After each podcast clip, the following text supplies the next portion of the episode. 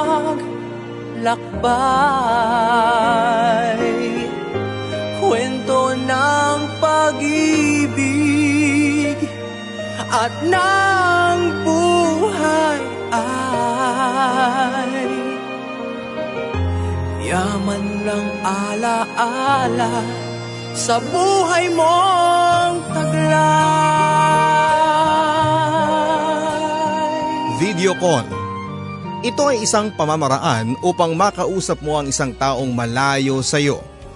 Na kahit na hindi kayo magkasama, mararamdaman mo pa rin ang kanyang presensya na parabang nariyan lang siya sa tabi mo.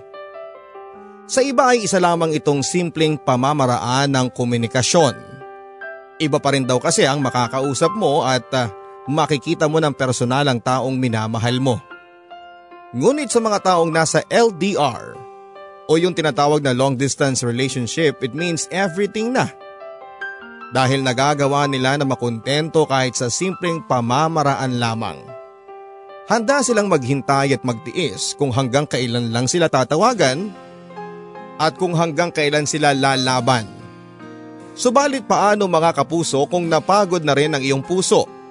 Kakayanin mo pa nga bang maghintay at makausap siya kahit na sa video call lamang? Isang kwento ng isang pag-ibig na handang maghintay sa ngalan ng pagmamahal ang ating mapapakinggan ngayong araw. Ikaw ba kabarangay, kakayanin mo nga din ba ang malayo sa taong mahal mo?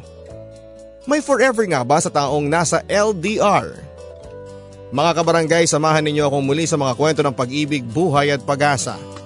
Ako si Papa Dudot at ito ang Barangay Love Stories. Dear Papa Dudot, Mag-iisang linggo na rin ang nakakalipas.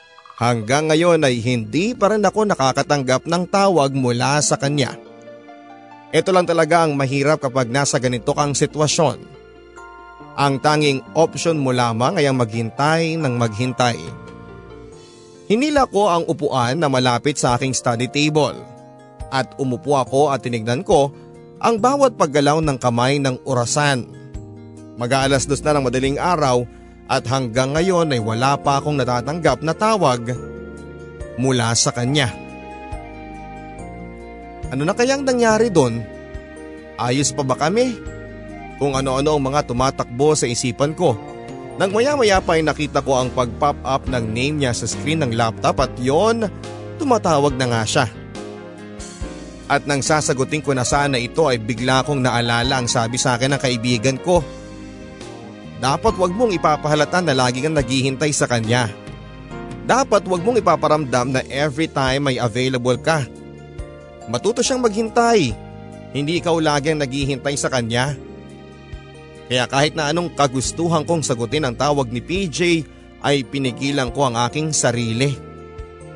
Gusto kong this time ako naman ang magmatiga sa amin. Ngunit kailangan ko pa ba talagang pakinggan ang kaibigan ko o ang dinidikta ng aking puso? Ako si Janet Palisok. May katamtamang tangkad, may kapusyawan ng balat, Maganda raw ako sabi sa akin ni PJ pero ang higit na pinagmamalaki ko ay sobra akong magmahal. Masugid akong tagapakinig ninyo papadudot na lagi kong inaabangan sa barangay 93.5 dito sa Dagupan. At syempre sa tuwing nasa Maynila ako ay barangay LS 97.1. Kaya naman nainganyo din ako na magbahagi ng kwento ng buhay at pag-ibig. Ang sabi nila, dumarating daw ang love when you least expect it. Gaya na lamang ng pagdating ni PJ sa buhay ko. Sa edad kong 25 noon at wala pang nagiging BF ay naisip kong baka nga tumanda na lamang ako mag-isa. Minsan nga ay naitanong ko din sa aking sarili kung pangit ba ako? Kaya hanggang ngayon ay wala pa rin akong boyfriend. Pero gaya nga ng sabi nila kapag daw hindi mo inaasahan, ay doon dumarating. Papatulog na sana ako nang biglang mag-text sa akin si PJ. Hi, this is PJ. Halos mapikit na nga ako nang mabasa ko ang text na yon. Wala naman akong matandaang may pinagbigyan ako ng cellphone number. At dahil sa dalagang Pilipina ako ay hindi ko na lang ito nireplyan. Total ay hindi ko naman siya kilala. Yun ang sabi ko sa sarili ko. Hanggang sa matulugan ko na lamang ito. Sa totoo lang papadudot ay wala akong panahon sa mga tulad nila na makikipag-textmate lang sa akin tapos ganun-ganun na lamang. Pero iba pala ang magiging eksena sa amin ni PJ. Dahil ang minsang pangungulit niya ay nasundan pa ng nasundan at sa pagkakataong yun ay alam kong may something special na sa aming dalawa.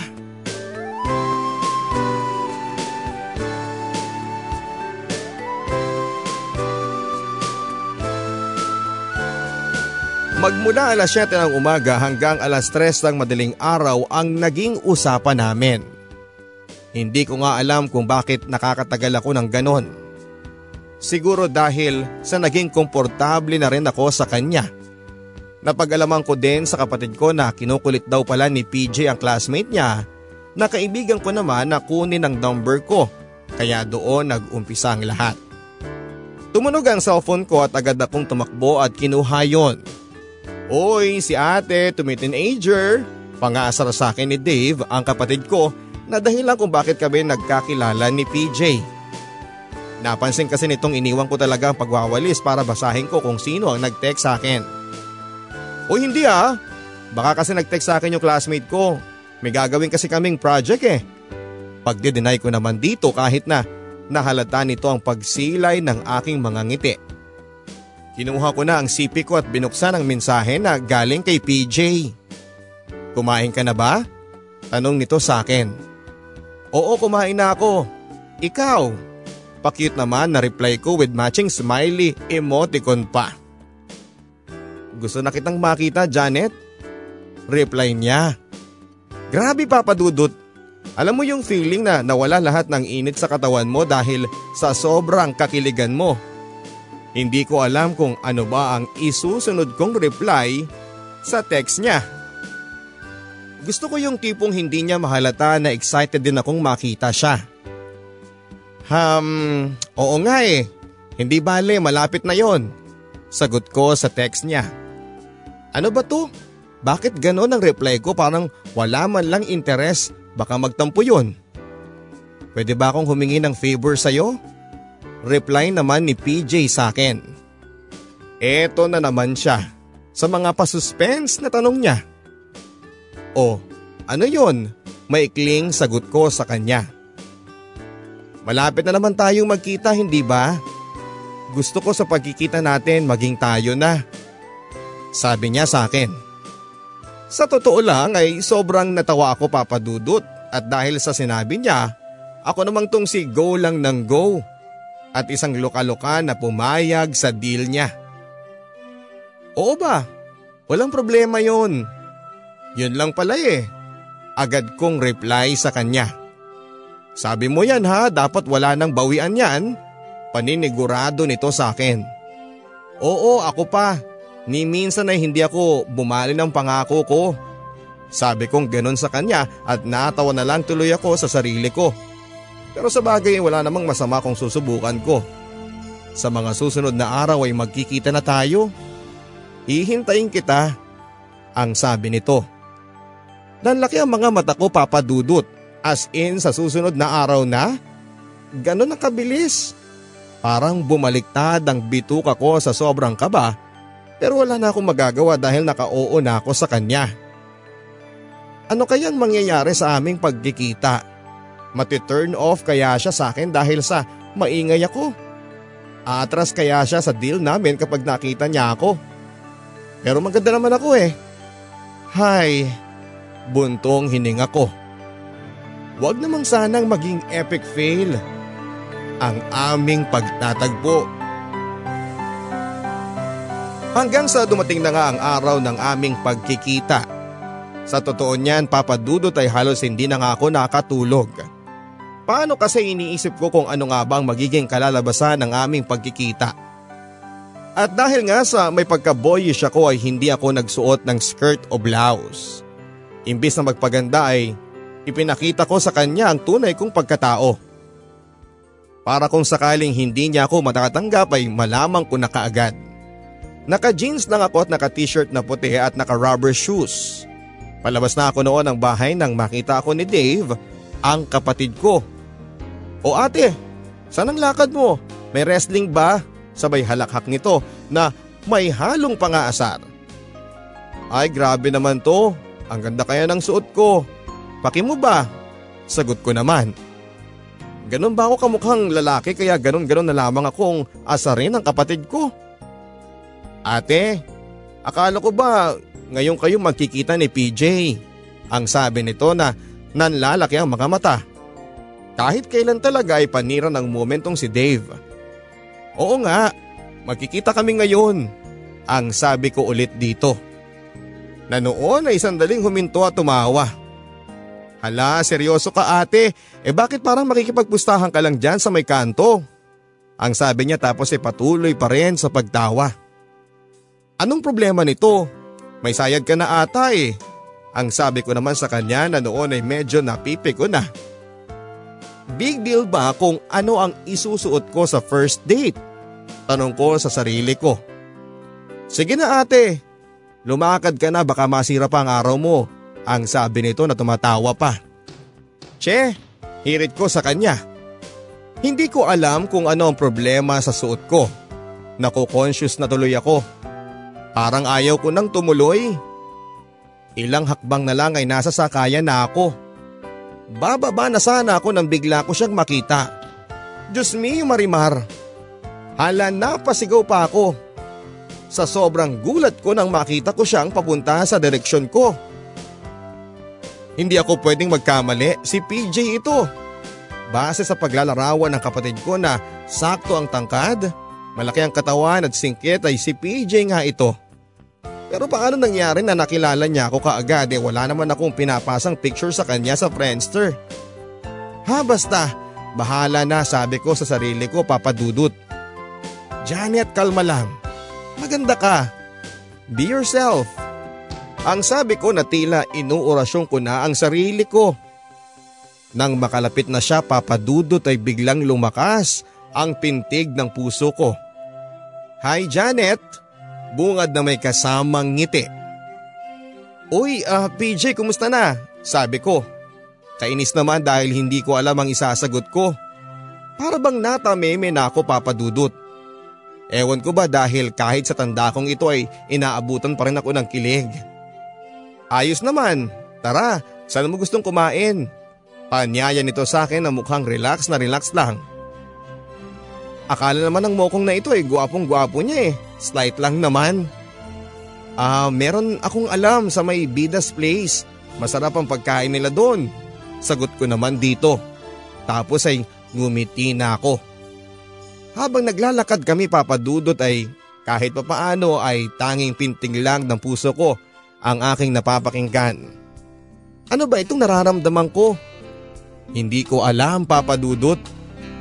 Eto na nga kaya ang matagal ko nang hinihintay.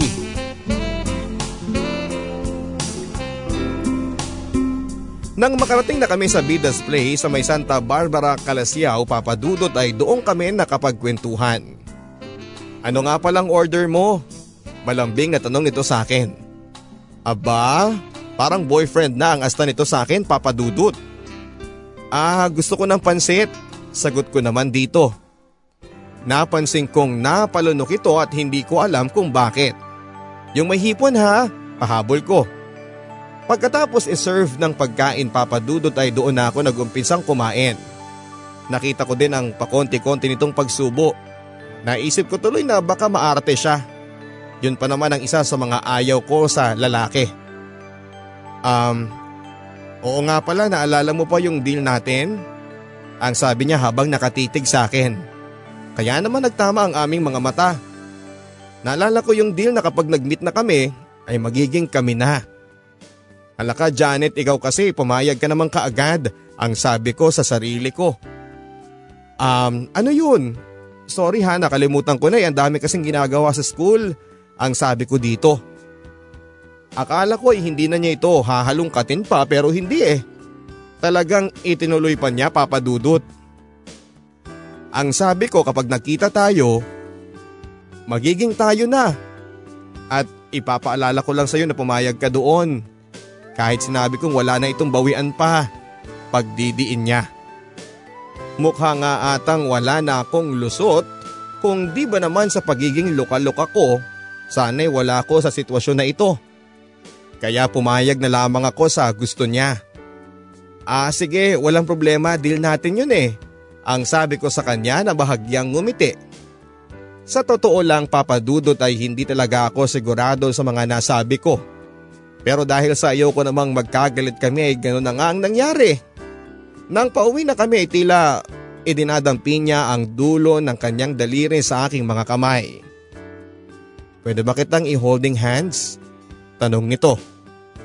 Nakatingin siya sa akin papadudot na tila nagmamakaawa na pumayag ako sa gusto niya. Hindi pwede. Kakikilala lang natin tapos mag-holding hands na tayo. Masungit na sabi ko dito. Paano naman kasi masyadong mabilis? Eh sa pagkakaalam ko kasi tayo na eh kaya pwede na tayo mag holding hands. Hirit pa nito na nakangitin na nakakainis. Hindi pwede. Ako ang magsasabi kapag gusto ko makipag holding hands. O hindi, okay? Ang sabi ko sa kanya. Ah, uh, yes boss, pagsang-ayon naman ito. Kahit nagsusungit ako sa kanya papadudot ay hindi ko pa rin magawang magalit kasi masaya ako na nakilala ko siya. Wala pa mang kasiguraduhan kung ano ang meron sa amin ngayon ni PJ ay maliwanag lang sa akin ngayon na maligaya ang aking puso. Nararamdaman ko yung feeling na akala ko ay hindi ko mararamdaman kahit kailan. Mas mabuti na sigurong wag na munang isipin yon at enjoyin ko na lang ang bawat sandali na kasama ko siya. Ang dating Janet noon na lalaki kong umasta ay may pusong kasing tigas ng bato ay mapapaamo din pala ng pag-ibig. At dahil yon, kay PJ.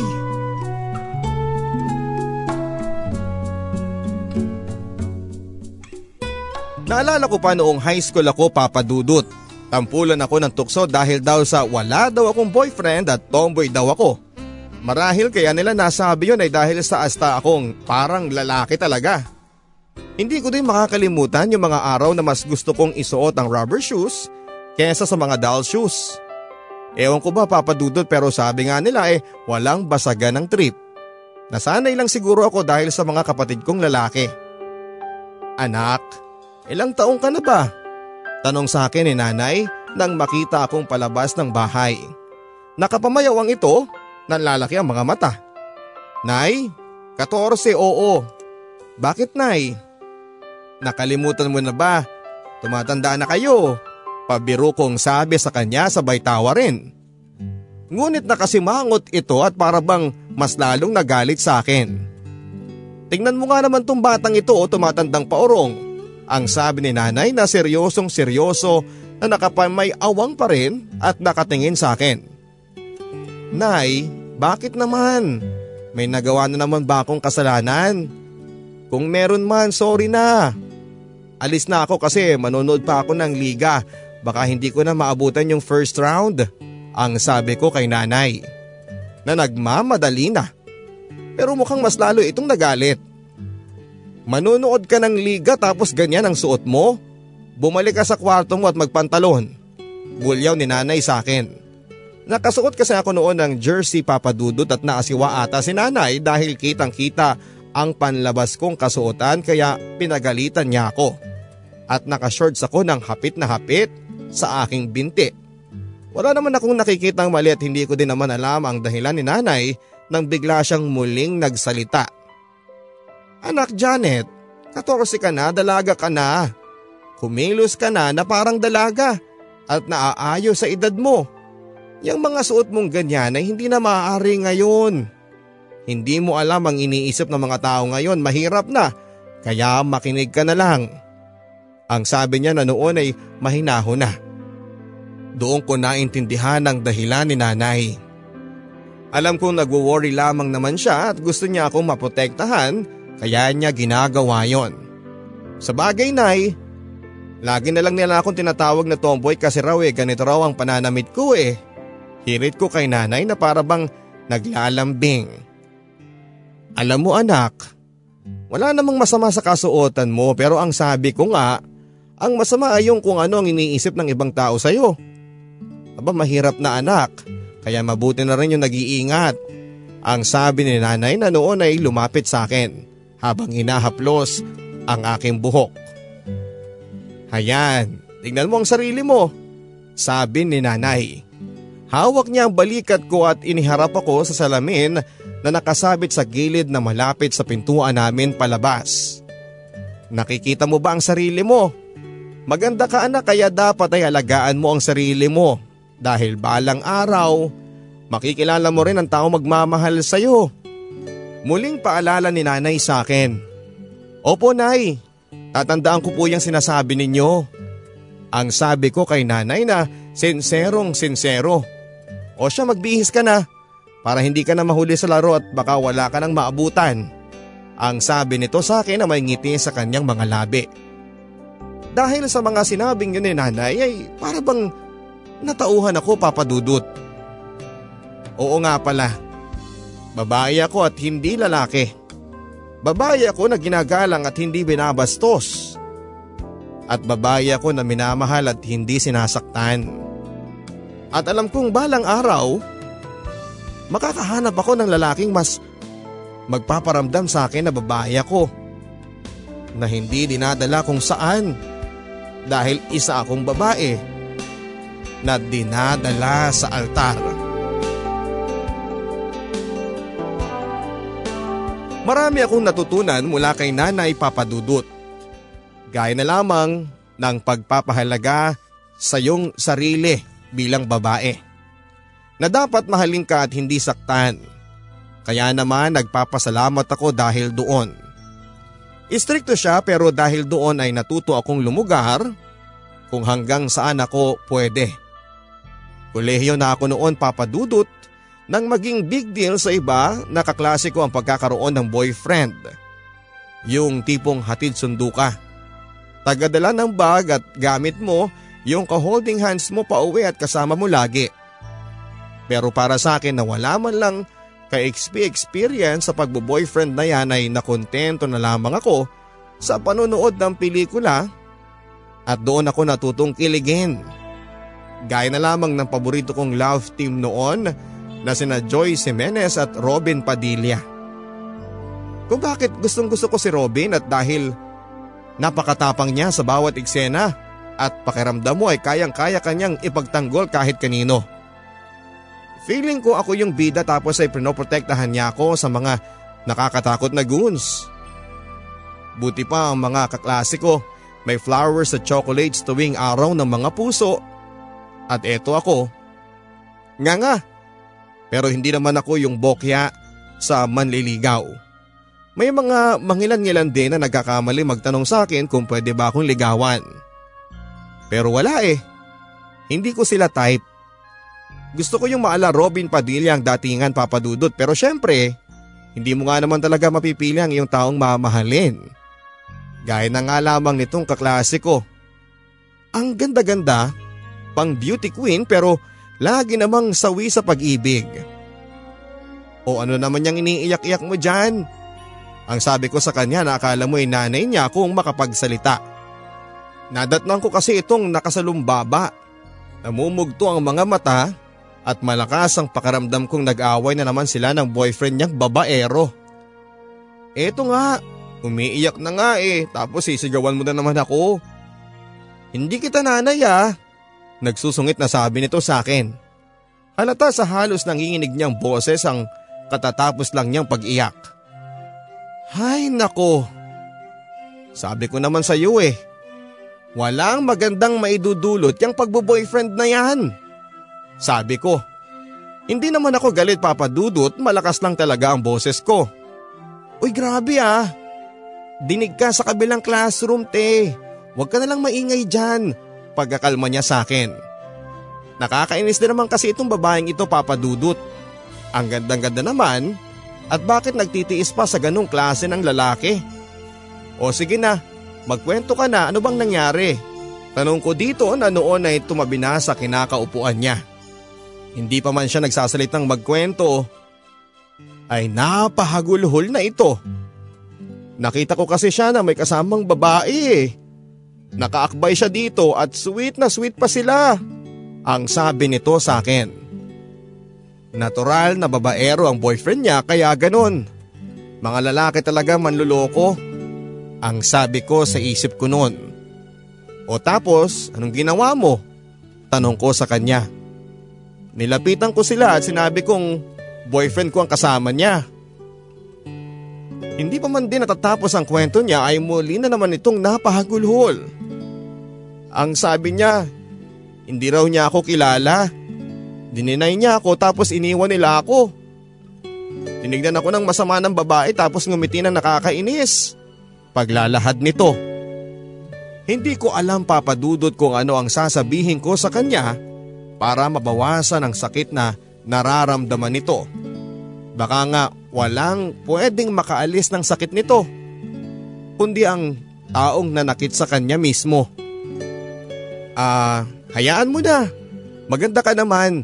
Marami pang magkakagusto sa iyo at saka isipin mo na lang na marami pang mas karapat dapat sa iyo. Ang sabi ko sa kanya. Pampalubag loob.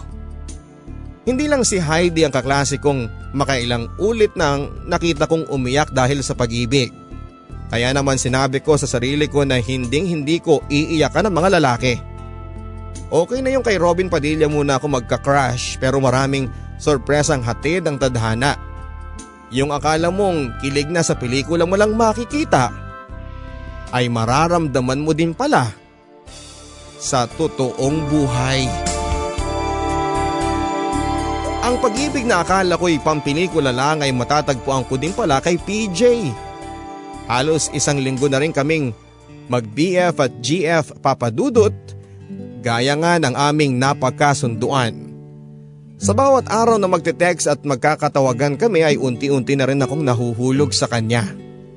At dahil nasa tamang edad naman ako, sa edad na 25 ay minabuti kong sabihin kina nanay at tatay na may boyfriend na ako. Napagkasunduan nga namin ni PJ na ipakilala ko na siya sa aking mga magulang. Nagwawalis noon si nanay papadudot sa harap ng bahay namin malapit sa pinagtataniman niya ng mga bulaklak nang makita niya akong may kasamang bago sa kanyang paningin. O anak, sino na naman yung kasama mong lalaki? Diretsahang tanong ni nanay kahit na nasa harap lang niya si PJ. Mano po nay? Ako nga po pala si PJ. Magalang naman nasabi ni PJ dito pagkatapos niyang magmano. Tinignan lamang ito ni nanay na sandali na parabang kinikilatis niya ng mabuti. O sige na, o ano, ano pang inihintay mo at papasukin mo na siya sa bahay? Tatapusin ko lang itong winawalis ko tapos ay susunod na rin ako dyan. Ang sabi ni nanay na biglang sumilay ang mga ngiti. Kilala ko si nanay papadudot. Unang tingin pa lang nito ay alam na niya kaagad kung okay o hindi.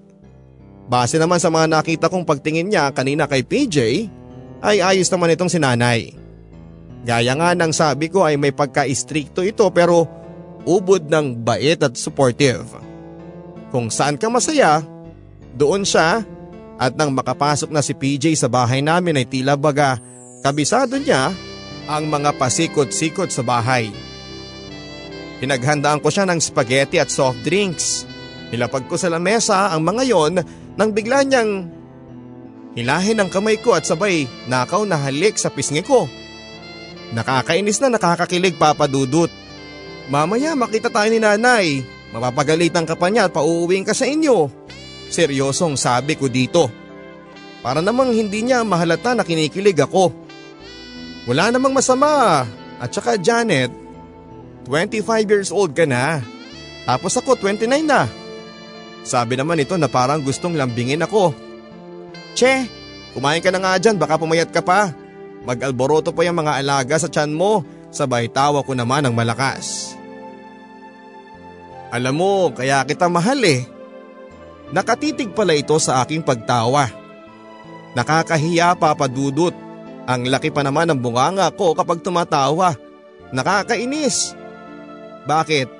Ano naman ang problema sa mga tawa ko? Supladitang sabi ko sa kanya. Alam mo wala naman akong problema sa pagtawa mo eh. Sa katunayan yan ay tuwang-tuwa pa nga ako. Ang sarap mo kasing pagmasdan. Mas lalo tuloy ako nai-inlove sa'yo. Hinawakan niya ang kamay ko sabay halik sa mga ito. Wala na akong iba pang naisagot at natameme na lamang ako papadudot. Ganon pala ang pakiramdam kapag nagmamahal ka. Mas masarap mabuhay. Kapag alam mong may taong nagmamahal sa'yo at hinding hindi ka iiwanan.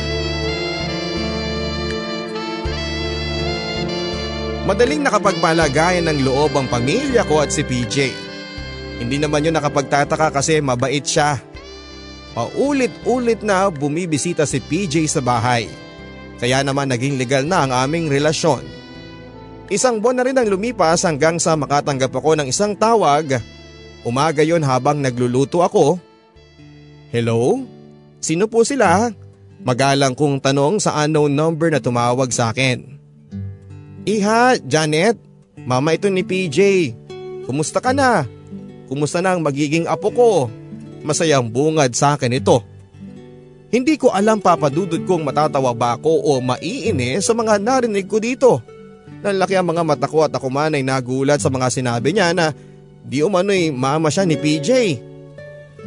Ah eh, wala akong ibang nasabi papadudod dahil sa totoo lang ay wala akong maisip na dahilan kung bakit nasabi ito ng mama niya. Iha, huwag kang mag-alala. Hindi ako galit. Bukas ay pupunta kami dyan ng lola ni PJ at mamamanhi ka na. Ang sabi nito sa akin. Halos hindi ko na maibuka ang bunganga ko sa kung ano ba ang dapat kong isagot. Masyadong mabilis sa mga pangyayari. Kaya naman napa-oo na lamang ako.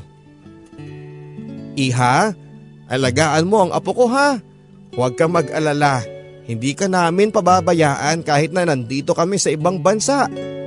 Ang sabi nito at mukhang mama nga ni PJ yon dahil totoo ang sinasabi nito dahil nasa ibang bansa din ang mga magulang ni PJ. Um, sige po, ingat po kayo, ang sabi ko naman. Tapos ay binaba ko na rin ang telepono. Pagkababa nito ng telepono ay agad akong tumawag kay PJ. Huy, ano ba yung sinasabi ng mama mo na buntis ako? Galit na sabi ko sa kanya.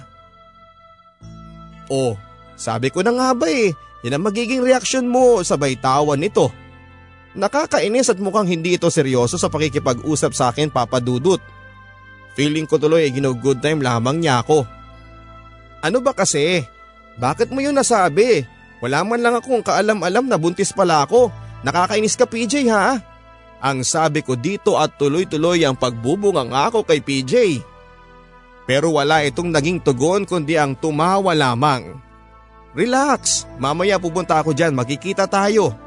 Ang sabi nito na halatang naglalambing sa tono ng boses niya. Aba talagang pupunta ka dito kailangan mong mag-explain. Sigaw ko sa kanya. Sabay bagsak ng telepono at umagang umaga ganon ang eksena papadudot. Nainis ako dahil hindi ko man lang alam ang dahilan ni PJ kung bakit niya sinabing buntis ako. Baka mamaya kung ano ang isipin ng kanyang mga magulang. Inis na inis ako papadudot kaya dapat ay malaman ko kung ano ang nasa likod ng kalokohan ni PJ. Kailangan kong malaman ang katotohanan. Hindi na ako mapakali papadudot sa kakahintay sa pagdating ni PJ. Halos titigan ko na buong araw ang orasan dahil sa pagkakainip ko sa pagdating ni PJ. Mga bandang alas 4 na yon ng hapon nang mapansin ni Nana yon. Anak, akong nahihilo sa iyo ah. Kanina ka pang ikot ng ikot dyan. Ano bang problema? Tanong ni nanay na may halong pag-aalala. Paano naman kasi kanina pa akong lakad ng lakad dito, balik doon mula sa sala namin papunta ng bakuran. Nay, wala hinihintay ko lang po si PJ. Tugon ko kay nanay pero halatang irritable na ako kasi kanina ko pang hinihintay si PJ pero wala pa rin. Ay nako baka naman kasi may dinaanan lang. Huwag ka mag-alala dyan. Ang sabi naman ni nanay. Pagkatapos noon ay nagpunta na ito sa kusina para magluto. Umupo na lamang ako sa sofa at baka kasi makulitin na si nanay at mahalata nitong may ginawang kalokohan si PJ sa akin. Maya-paya-pa ay narinig ko na ang pagbukas ng gate namin. Agad akong tumayo papadudot at aba, may nakita ko siya. Nang pakaway-kaway pa. Hoy, ikaw lalaki. Ano na naman yung pinaggagawa mo? Bakit kung ano-ano mga sinabi mo kay mama mo ha? Ang sabi ko sa kanya. Hindi ko talaga pinalagpas ang pagdakdak ko sa kanya papadudot. Mas lalo akong nainis dahil patawa-tawa lamang ito. Pwede bang pumasok muna ako? Huwag naman sa labas eh, rinig tayo ng mga kapitbahay mo. Ang sabi nito sa akin. Pumasok na rin ako sa loob pero hindi pa rin ako huminto sa paggalit ko sa kanya. Bakit mo kasi sinabi yon? Ano ba kasing iniisip mong lalaki ka? Ang sabi ko dito na nanlalaki ang mga mata. Tumingin lamang ito sa akin at alam mo yung titig papadudot na kahit na walang salitang lumabas sa bibig ay alam mo ang sinasabi niya. Tumahimik na ako noon at nagsimula na akong makinig sa paliwanag niya. Janet, mahal kita at simula noong makita kita at magkaroon ako ng pagkakataon na makilala, hindi ko na yung pinalagpas pa. Mahinaho na sabi nito sa akin. Hindi ko maintindihan pero pinili ko na lamang na makinig. Makita? Saan mo ko nakita? Tanong ko dito nang sabihin nitong matagal na niya pala akong nakita. May klase ka noon kaya hindi mo ako naabutan na pumasyal ako sa bahay ninyo. Kasama ko ang kapatid mo at mga kaklase niya na kaibigan ko rin. Nakita ko ang mga pictures mo sa photo album. At unang tingin ko pa lang ay alam kong ikaw na ang babaeng hinihintay ko. Paliwanag nito habang nakatitig lang sa akin. Kaya pala noong una kaming nagkita kahit na wala akong dinescribe na itsura ko ay nakilala niya kaagad ako. Kaya pala noong una ko siyang dinala dito ay para bang kabisado na niya ang pasikot-sikot sa bahay. Tumingin ako sa kanya. So bakit mo ba nagawa yun? Muli kong tanong sa kanya. Bigla itong lumuhod at hinawakan ang kamay ko. Janet, mahal kita at ikaw ang gusto kong makasama habang buhay. Yun lang naman ang sinabi ko dahil gusto kong maging sigurado na ako na akin ka na na mahal na mahal kita. Humalik ito sa palad ko. Hindi pa rin ako makapagsalita. Gusto ko ikaw na ang bubuo sa pangarap kong pamilya. Pwede mo ba akong samahan habang buhay, Janet? Tanong nito sa akin. Grabe, Papa Dudut. Parang eksena lang yon ni Joyce Jimenez at Robin Padilla sa pelikula. Akala ko sa pelikula lang pero pwede rin naman pala na mangyari sa akin. Bigla na lamang ako napayakap sa kanya at humalik sa kanyang mga labi. Oo, pumapayag na ako PJ. Mahal din kita. Matamis na sagot ko sa kanya na may kasamang matamis din ng ngiti.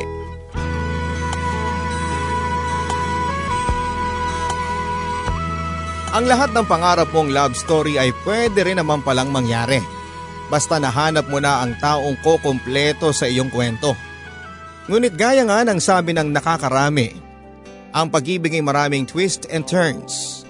Ang akala kong forever na kayong magkakasama ay hindi pala ganon kadali. Halos dalawang buwan na rin kaming nagsasama ni PJ noon nang dumating ang isang magandang balita. Asawa ko, na-approve na yung petition ko sa San Diego, California. Masayang balita sa akin ni PJ. Noong tumawag siya sa akin. Matagal na niyang hinihintay ang petisyon na yon at halos anim na taon na. Lagi kasi itong bumabagsak sa mga interview. Kaya naman pala dahil may dahilan ng lahat. Dahil kung pumasa siya kaagad ay wala kaming magiging relasyon. Hindi ko alam papadudot kung ano ang magiging reaksyon ko sa mga sinabi ni PJ. Pero kailangan kong gawin ang maging masaya para sa kanya. Aba magandang balita nga yan asawa ko. Makikita mo na si na mama dyan. Masaya ako para sa'yo. Sagot ko naman dito. Kahit kalahati ang damdamin ko ay gusto ko nang umiyak. Alam kong ikaw ang lucky charm ko. Hindi talaga ako makapaniwala kasi ilang beses na akong umuli tapos Nung dumating ka, tuloy-tuloy na ang swerte ko. Mahal na mahal kita asawa ko. Sabing ganoon ni PJ. Hay, buntong hininga ko. Malungkot na masaya pero kailangang kayanin. Nambobola ka pa? O sige na, umuwi ka na para makapaghanda na ako ng pagkain para sa atin. Mag-iihaw ako ng bangus at maghahanda ako ng sausawang bagoong na may kamatis at sibuyas. Para naman may celebration tayo sa pagdating mo dito. Ang sabi ko na may masayang tinig. Ayokong mahalata nito na bigla akong nalungkot. Ayokong alalahanin niya papadudot ang relasyon namin. Gusto kong maging masaya siya. Di ba gano'n naman talaga ang nagmamahal papadudot? Yung kahit na gaano kahirap ay gusto mong makitang masaya ang taong minamahal mo. Gusto ko yan asawa ko. Salamat ha. Pahabol nito. Salamat? Eh para saan? Tanong ko naman sa kanya. Salamat kasi andyan ka palagi. Sinusuportahan mo ko. Sagot naman ito sa akin. Opo sige na, wag ka na magdadrama dyan. Dali-dalian mo na at umuwi ka na rito. Susulitin pa natin ang panahon. Pabirong sabi ko sa kanya. I love you asawa ko. Hirit nito. Mas mahal kita. Sagot ko naman dito. Pagkatapos ng usapan na yon ay agad kong inihanda ang bangus na iihawin ko para pagsaluhan namin ni PJ. Si nanay naman ay nagluto din ng pakbet. Ang sabi ko sa sarili ko ay alam kong may dahilan ng Panginoon kung bakit ito nangyari. At alam kong may magandang plano ito para sa amin ni PJ. Yun ang pinanghahawakan ko papadudot pambawas ng lumbay na aking nararamdaman sa ngayon. Alam kong magiging mahirap pero kakayanin sa ngalan ng pag-ibig.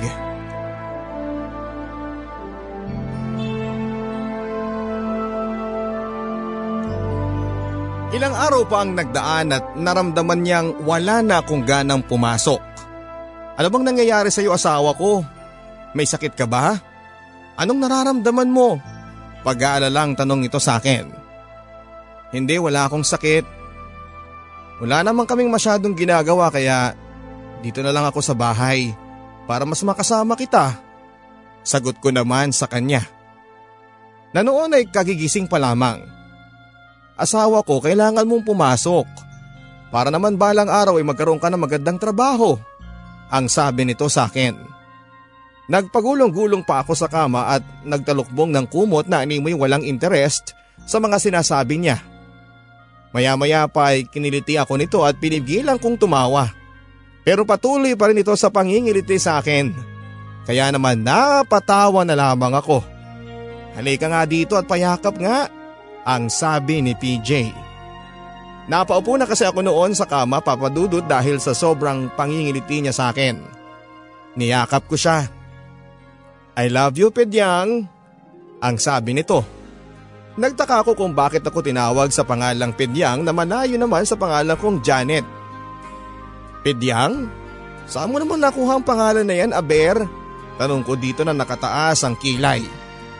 Kinuha ko sa pangalan ko. Si Pedyong tapos asawa ko si Pedyang. Sagot naman ito. Oo nga pala, kinuha niya yon sa pangalan niyang PJ so ako naman papadudot ay kinilig na naman. Pagkabitiw ko ng pagkakayakap ko, Tatayo na sana ako ay pinigilan naman ako nito. Oops, diyan ka na lang ha dahil pinaghandaan kita ng breakfast mo. Nakangiting sabi niya. Talaga? Maikling tugon ko. Oo ba? Araw-araw na yan at pangako ibibili kita ng laptop para magamit mo sa pag-aaral mo para hindi ka pumupunta ng computer shop. Natuwa naman ako sa pangako ni PJ. Papa Dudut, Nakakakilig dahil iniisip kanya bago ang mga gusto niya na gawin. I love you Pedyong, ang sabi ko dito. I love you more Pedyang. Sabay halik nito sa akin. Si PJ ang naging inspirasyon ko papadudot.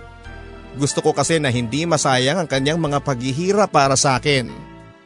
Araw-araw ay nagiging daily routine niya yon at maagang gigising para paghandaan ako ng makakain bago pumasok kaya naman tuwing weekends ay ako naman ang siyang nagluluto para sa kanya.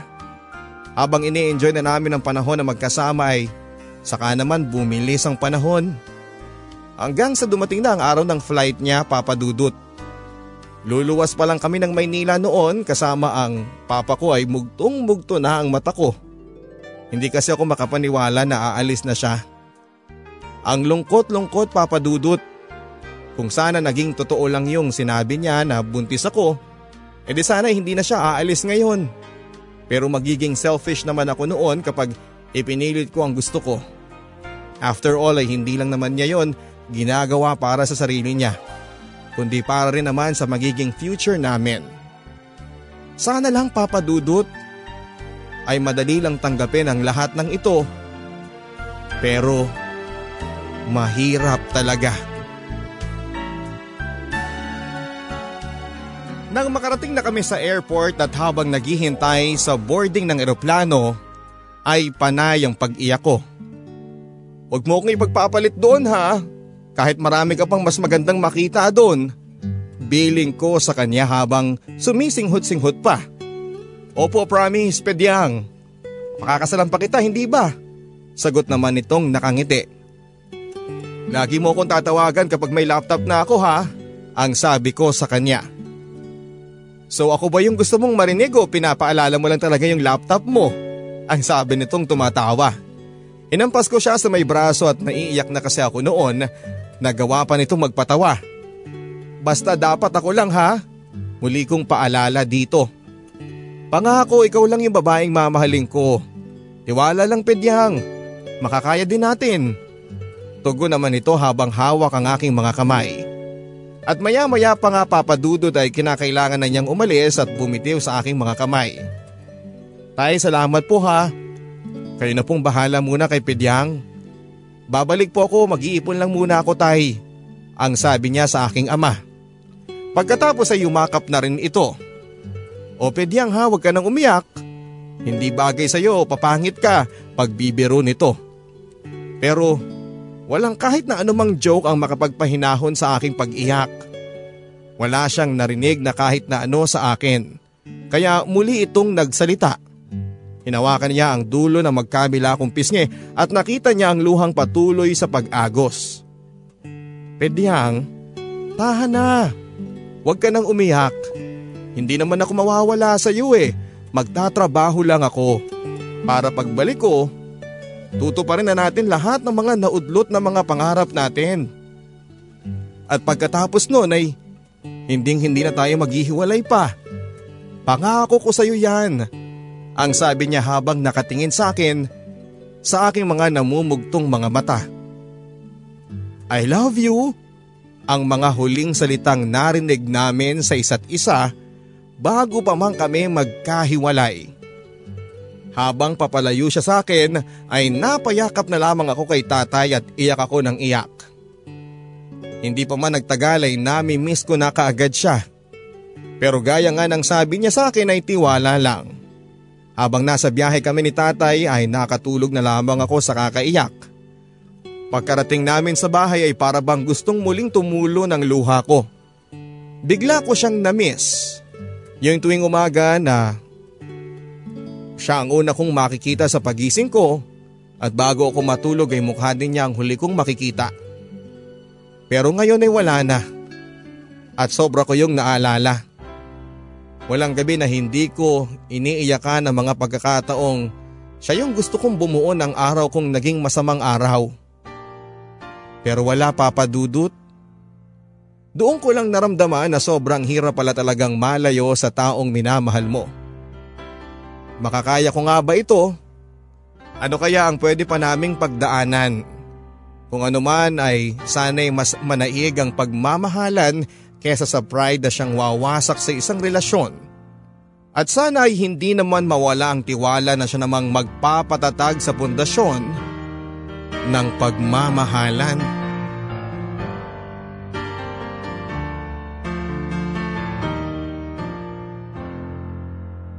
Naramdaman niyo ba yon papadudot yung pakiramdam na kahit saang bagay ka tumingin ay siya ang maaalala mo? Gaya na lamang papadudot noong nakikinig ako sa mga kanta ng bamboo, naalala ko ang unang gabing pinagsamahan namin na siya nagpainit sa gabing malamig. Niyaya niya ako sa bahay nila ng gabing yon. Hindi ko na nga napigilan ang sarili ko na ibigay sa kanya kung ano man ang nararapat niyang makuha. Ibinigay ko yon hindi dahil sa tawag ng init ng katawan, kundi dahil sa sigurado na ako sa aking nararamdaman. Para sa akin naman kasi papadudot ay hindi na kailangan pampatagalin ng isang bagay kung alam mong sigurado kang yung bang wala ka ng pag-aalinlangan para sa taong yon. At ang isa pang mahalaga ay yung bang pareho kayo ng nararamdaman. Mahal ko si PJ kaya yon ang inalay ko sa kanya. Hindi hindi ko yun makakalimutan papadudot dahil yon ang unang pagkakataon. Pagkatapos nga ng gabing iyon ay doon pa mas lalong tumatag ang aming pagsasama. At sa tuwing naaalala ko yon ay napapangiti pa rin ako papadudot. Nakakalungkot lang talagang isipin na malayo na siya sa ngayon. Pero magkaganon pa man ay walang mangyayari kung magmumukmuk na lamang ako sa sulok.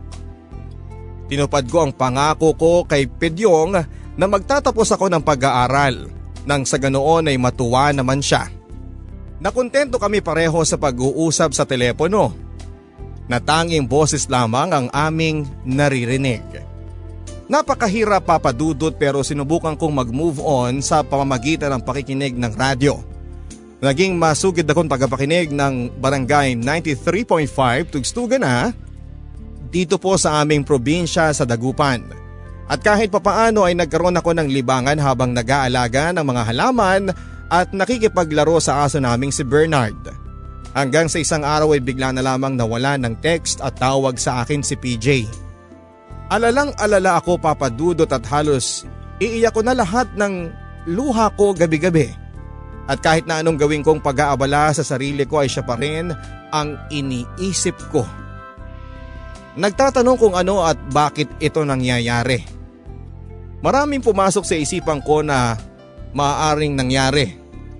Baka nakahanap na siya ng iba doon at baka niloko na niya ako. At pinapaasa sa wala. Halos mag-iisang buwan papadudot ang hinintay ko hanggang sa muli siyang tumawag sa akin. Hello Pedyang? Si Pedyong ito. Bungad nito sa akin na mukhang sabik na sabik akong makausap. Halos maiyak ako sa sobrang tuwa nang marinig ko ang boses niya papadudot. Tama nga. Tama nga si Pidyong na walang katumbas na kahit na anumang mamahaling bagay ang marinig at makausap mo ang taong minamahal mo. Anong nangyari sa iyo? Bakit hindi ka na nagparamdam? Alam mo bang sobra ako nag-aalala? Napahagulhol na lamang ako papadudot habang kinakausap ko siya. Pidyang sorry ha, Nandito ako sa Alaska ngayon. Nakahanap ako ng trabaho. At dahil sa sobrang abala ay hindi ako makabili ng card para matawagan ka. Sorry ha, kasalanan ko, miss na miss na kita. Ang sabi nito sa akin.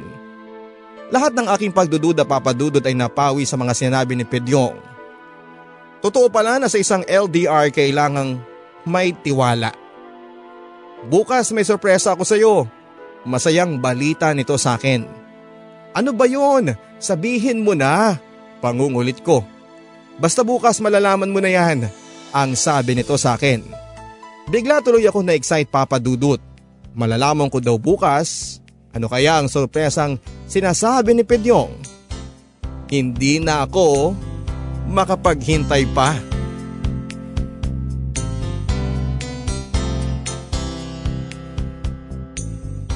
Mga bandang alas 8 yon nang makatanggap ako ng text kay Pedyong na nagsasabing nagpadala daw siya ng pera pambili ng laptop at pampakabit ng internet sa bahay.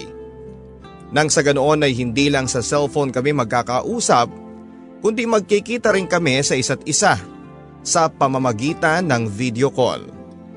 Tuwang-tuwa ako papadudot, kaya naman pala nagtrabaho itong si Pedyong at nagtipid ay para mapadalahan ako ng pera pambili ng pangako niyang laptop at pampakabit ng internet sa bahay. Doon ko mas napatunayan na kaya talaga niyang tumupad sa kanyang mga pangako. Nang akala ko'y magiging okay na lahat papadudot dahil mas napagaan ito ang aming komunikasyon, ay hindi pala. Simula lang pala yun ng maraming away sa aming pagsasama at isa na rito ang selos. Dahil sa pagkahumaling ko sa radyo papadudod ay hindi ko naiwasang humanga sa isang DJ ng barangay 93.5 na si Papa Tom. Yun ay dahil sa kanyang rakistang aura at singkit na mga mata. Hinangaan ko din ang kanyang pagiging magaling na mag-advise sa kanyang programang Talk to Papa. Kaya naman ang magkaroon ng grupo ng mga masugid na tagapakinig ng istasyon na yon ay agad akong sumama sa kadahilan ng gusto kong makita siya ng personal at makilala.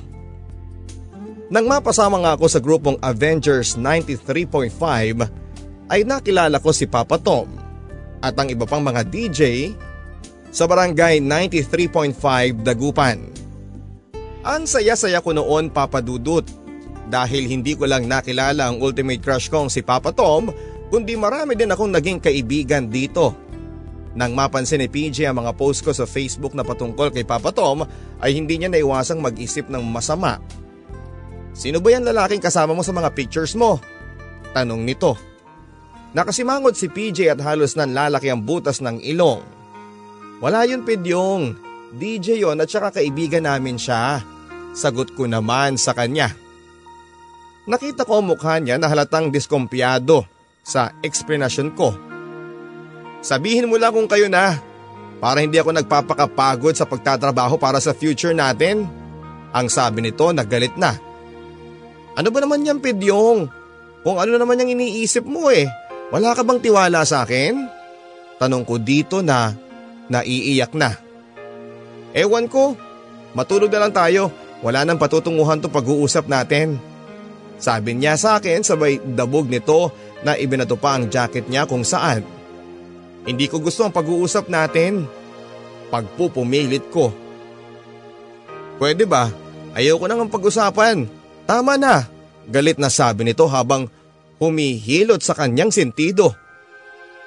Please, pagsusumamo ko.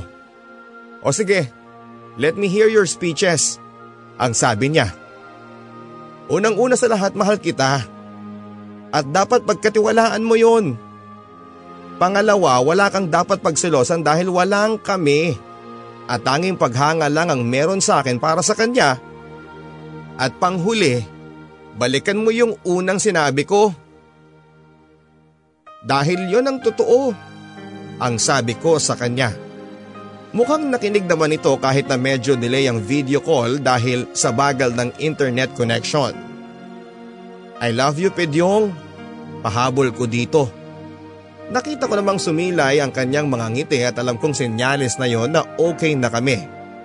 Maya-maya pa ay kinuha niya ang kanyang gitara at kinantahan ako ng Your Love ng Alamid. At pagkatapos noon ay walang iba ng Ezra Band at ako naman ay ang once in a lifetime ng Gregorian. Parang mini concert ang nangyari. Sa tuwing nagkakatampuhan kami pero sa ganoong pamamaraan ay napapawi ang galit sa aming mga puso. Gusto ko papadudot na kahit anuman ang maging tampuhan namin, bago lumubog ang araw ay naaayos namin yon. Kaya kahit na anong hirap sa UN minsan ni Pedyong ay natitiis ko sa kadahilan ng mahal ko siya. At yon ang alam kong hinding hindi magbabago.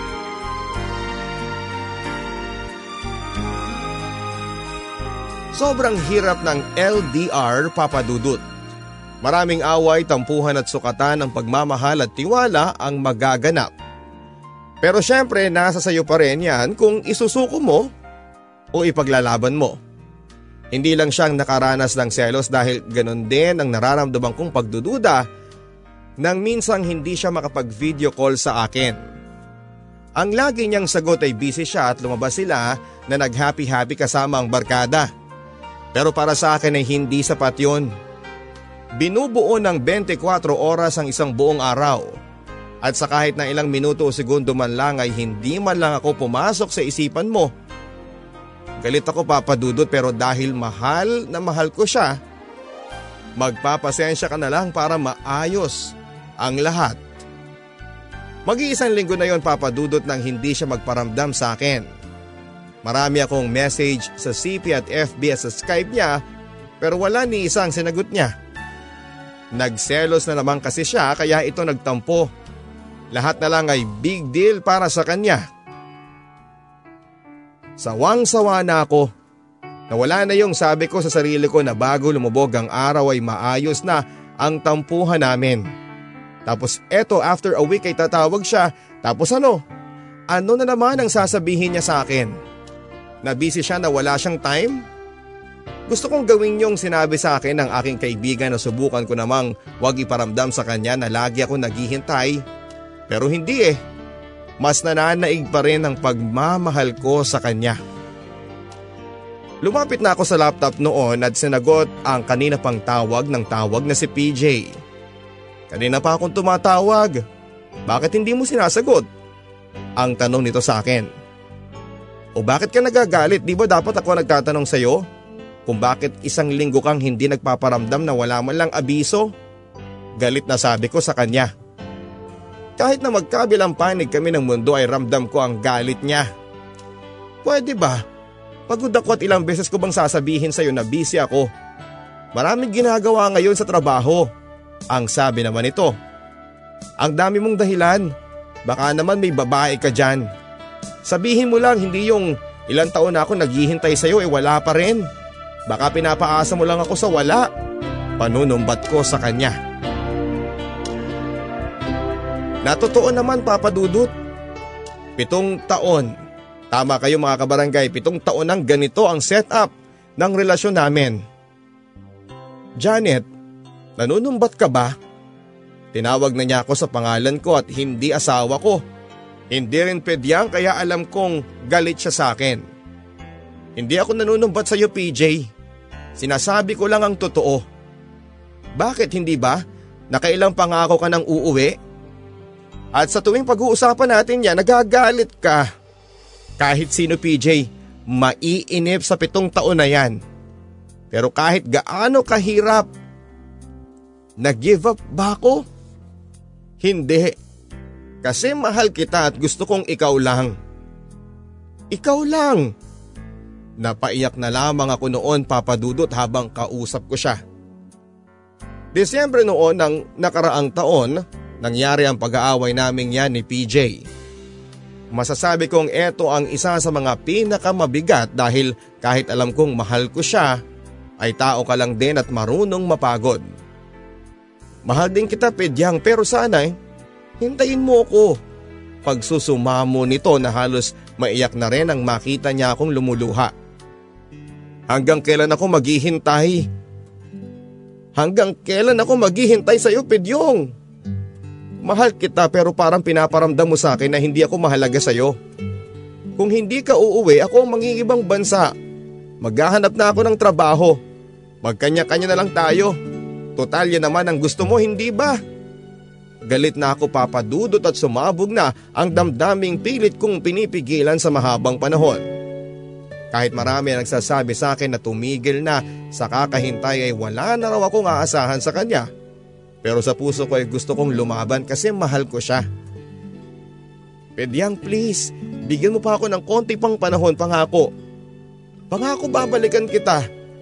Ang sabi nito habang nakatitig lang sa akin. Hindi ako umimik pero patuloy siya sa pagsasalita. Naalala mo pa ba yung pangako ko sa iyo na ikaw lang ang mamahalin ko? Maniwala ka sa akin. Lahat ng ito'y ginagawa ko para si kakabuti nating pareho. Umuwi ka na please. Wala nang ibang lumalabas sa dibdib ko kundi ang kagustuhan kong muli kang makita PJ. Ang sabi ko sa kanya. Pero hanggang kailan ako maghihintay? Kaya pa nga bang labanan ng pagmamahal ang kagustuhan mo na sumuko. Pangako. Hanggang saan ka nga ba kayang dalhin ang pangakong binitawan sa iyo ng taong mahal mo 7 years ago? Ganyan ba katibay ang pagmamahal mo para tumagal ng ganyang kahabang panahon? Ako si Janet Papadudut.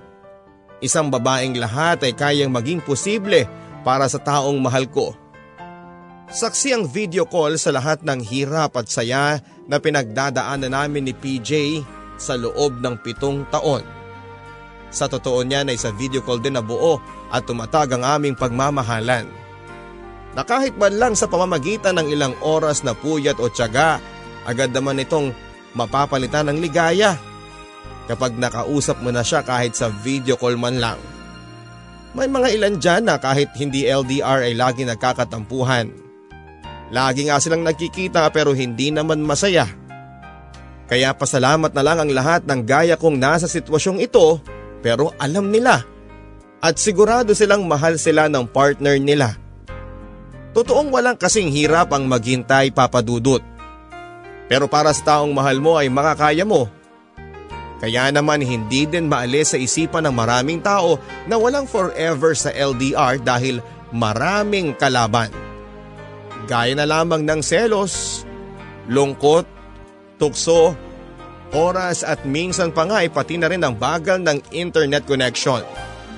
Pero para sa akin ay hindi mahalaga ang lahat ng yan dahil ang importante ay alam mong mahal mo siya at may tiwala ka sa kanya.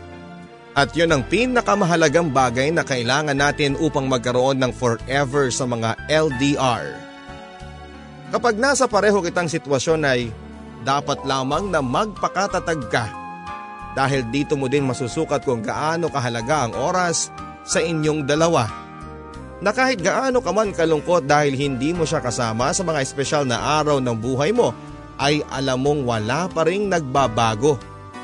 Na kahit na anumang away ang pagdaanan ninyo ay matututo kayong magpatawa dahil hindi nga naman magiging maayos ang isang pagsasama kapag laging paiiralin ang pride sa isa't isa.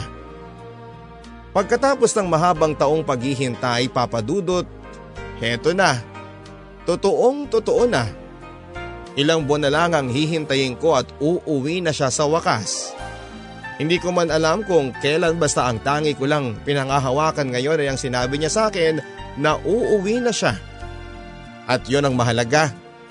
Walang kahit na anumang tinik o galit ang nararamdaman ko sa ngayon Bagkos ay ang pagkasabik na muli kong makita ang taong minahal ko. Sa ngayon papadudot ay kasama ko ang kanyang lola at ipinaparamdam ko din po na mahal ko siya. At handa ko ding mahalin ang mga taong mahal niya. At syempre, hihintayin ko pa rin ang araw na muli ko siyang mahahagkan at muling makikita. Maraming salamat papadudot sa pagpapaunlak ninyong mapili ang aking kwento sa inyong nangungunang programa, ang Barangay Love Stories.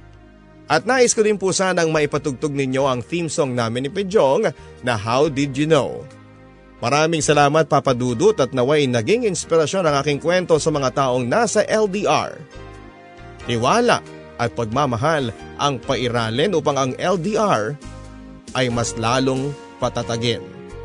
Maraming salamat po and God bless your program ang inyong kapuso at ang inyong kabarangay, Janet Pedyang Fulgar Paliso.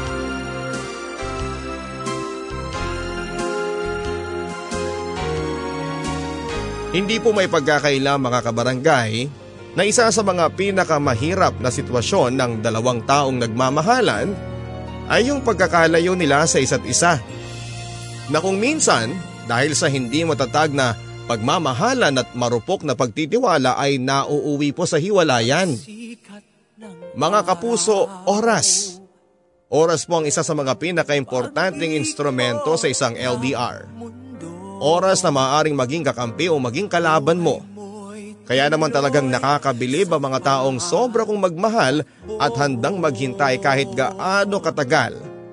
Gaya na lamang ng ating letter sender na si Janet na pinatunayang walang kahit na anumang distansya ang titibag sa dalawang taong tunay na nagmamahalan.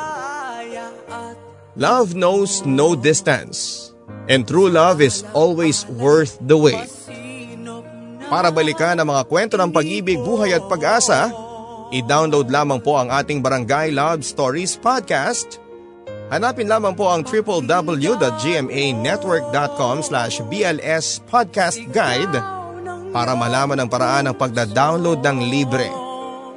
Ang programang Barangay Love Stories po ay napapakinggan ng sabayan sa lahat po ng mga Barangay FM radio stations nationwide. At syempre sa GMA Pinoy TV abroad. At sa Mega Manila sa Barangay LS 97.1. Ang love story ni Janet mga kabarangay ay isinalin para sa radyo ni Marie Eden Soriano na may titulong Video Call. Hanggang sa muli mga kapuso ako po si Papa Dudut sa mga kwento ng pag-ibig, buhay at pag-asa. Dito lamang sa Barangay Love Stories.